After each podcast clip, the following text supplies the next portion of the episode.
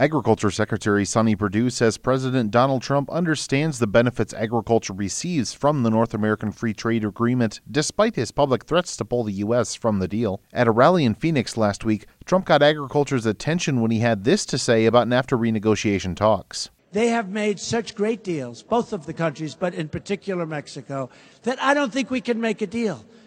So I think we'll end up probably terminating NAFTA at some point. Okay.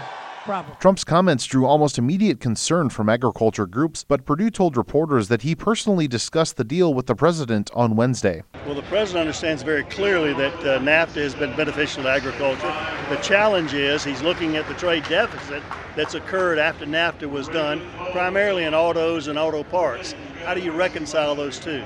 I talked to him this morning actually, and he's he's concerned about American agriculture, but he's also concerned about the overall economy, and that's automobile, auto parts manufacturing, and we hope we can find a solution uh, that reconciles both of those and resolves those issues. During a visit to the Farm Progress Show in Decatur, Illinois, Perdue said he knows agriculture is susceptible to retaliatory trade action and doesn't want to see the industry used as a bargaining chip during renegotiations. We're always at the tip of the spear in retaliatory or collateral damage dealing with trade uh, trade discussions. So that's, uh, is a risk. That's a threat.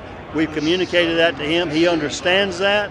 And uh, I'm hoping that his conversations now publicly or negotiation strategies to make sure that tech, uh, Mexico and Canada understand the U.S. is serious about fair trade deals across the economy for all three countries. National Corn Growers Association Chairman Chip Bowling says they've discussed the importance of the deal with Perdue and feel comfortable with his position. We've been talking with his group for the last month and a half. Secretary Perdue is on the same page as we are, and uh, we're hoping that he can get through the administration for us and get some positive results. The next round of NAFTA talks begins Friday in Mexico. Reporting from the Farm Progress Show in Decatur, Illinois, Spencer Chase, AgriPulse.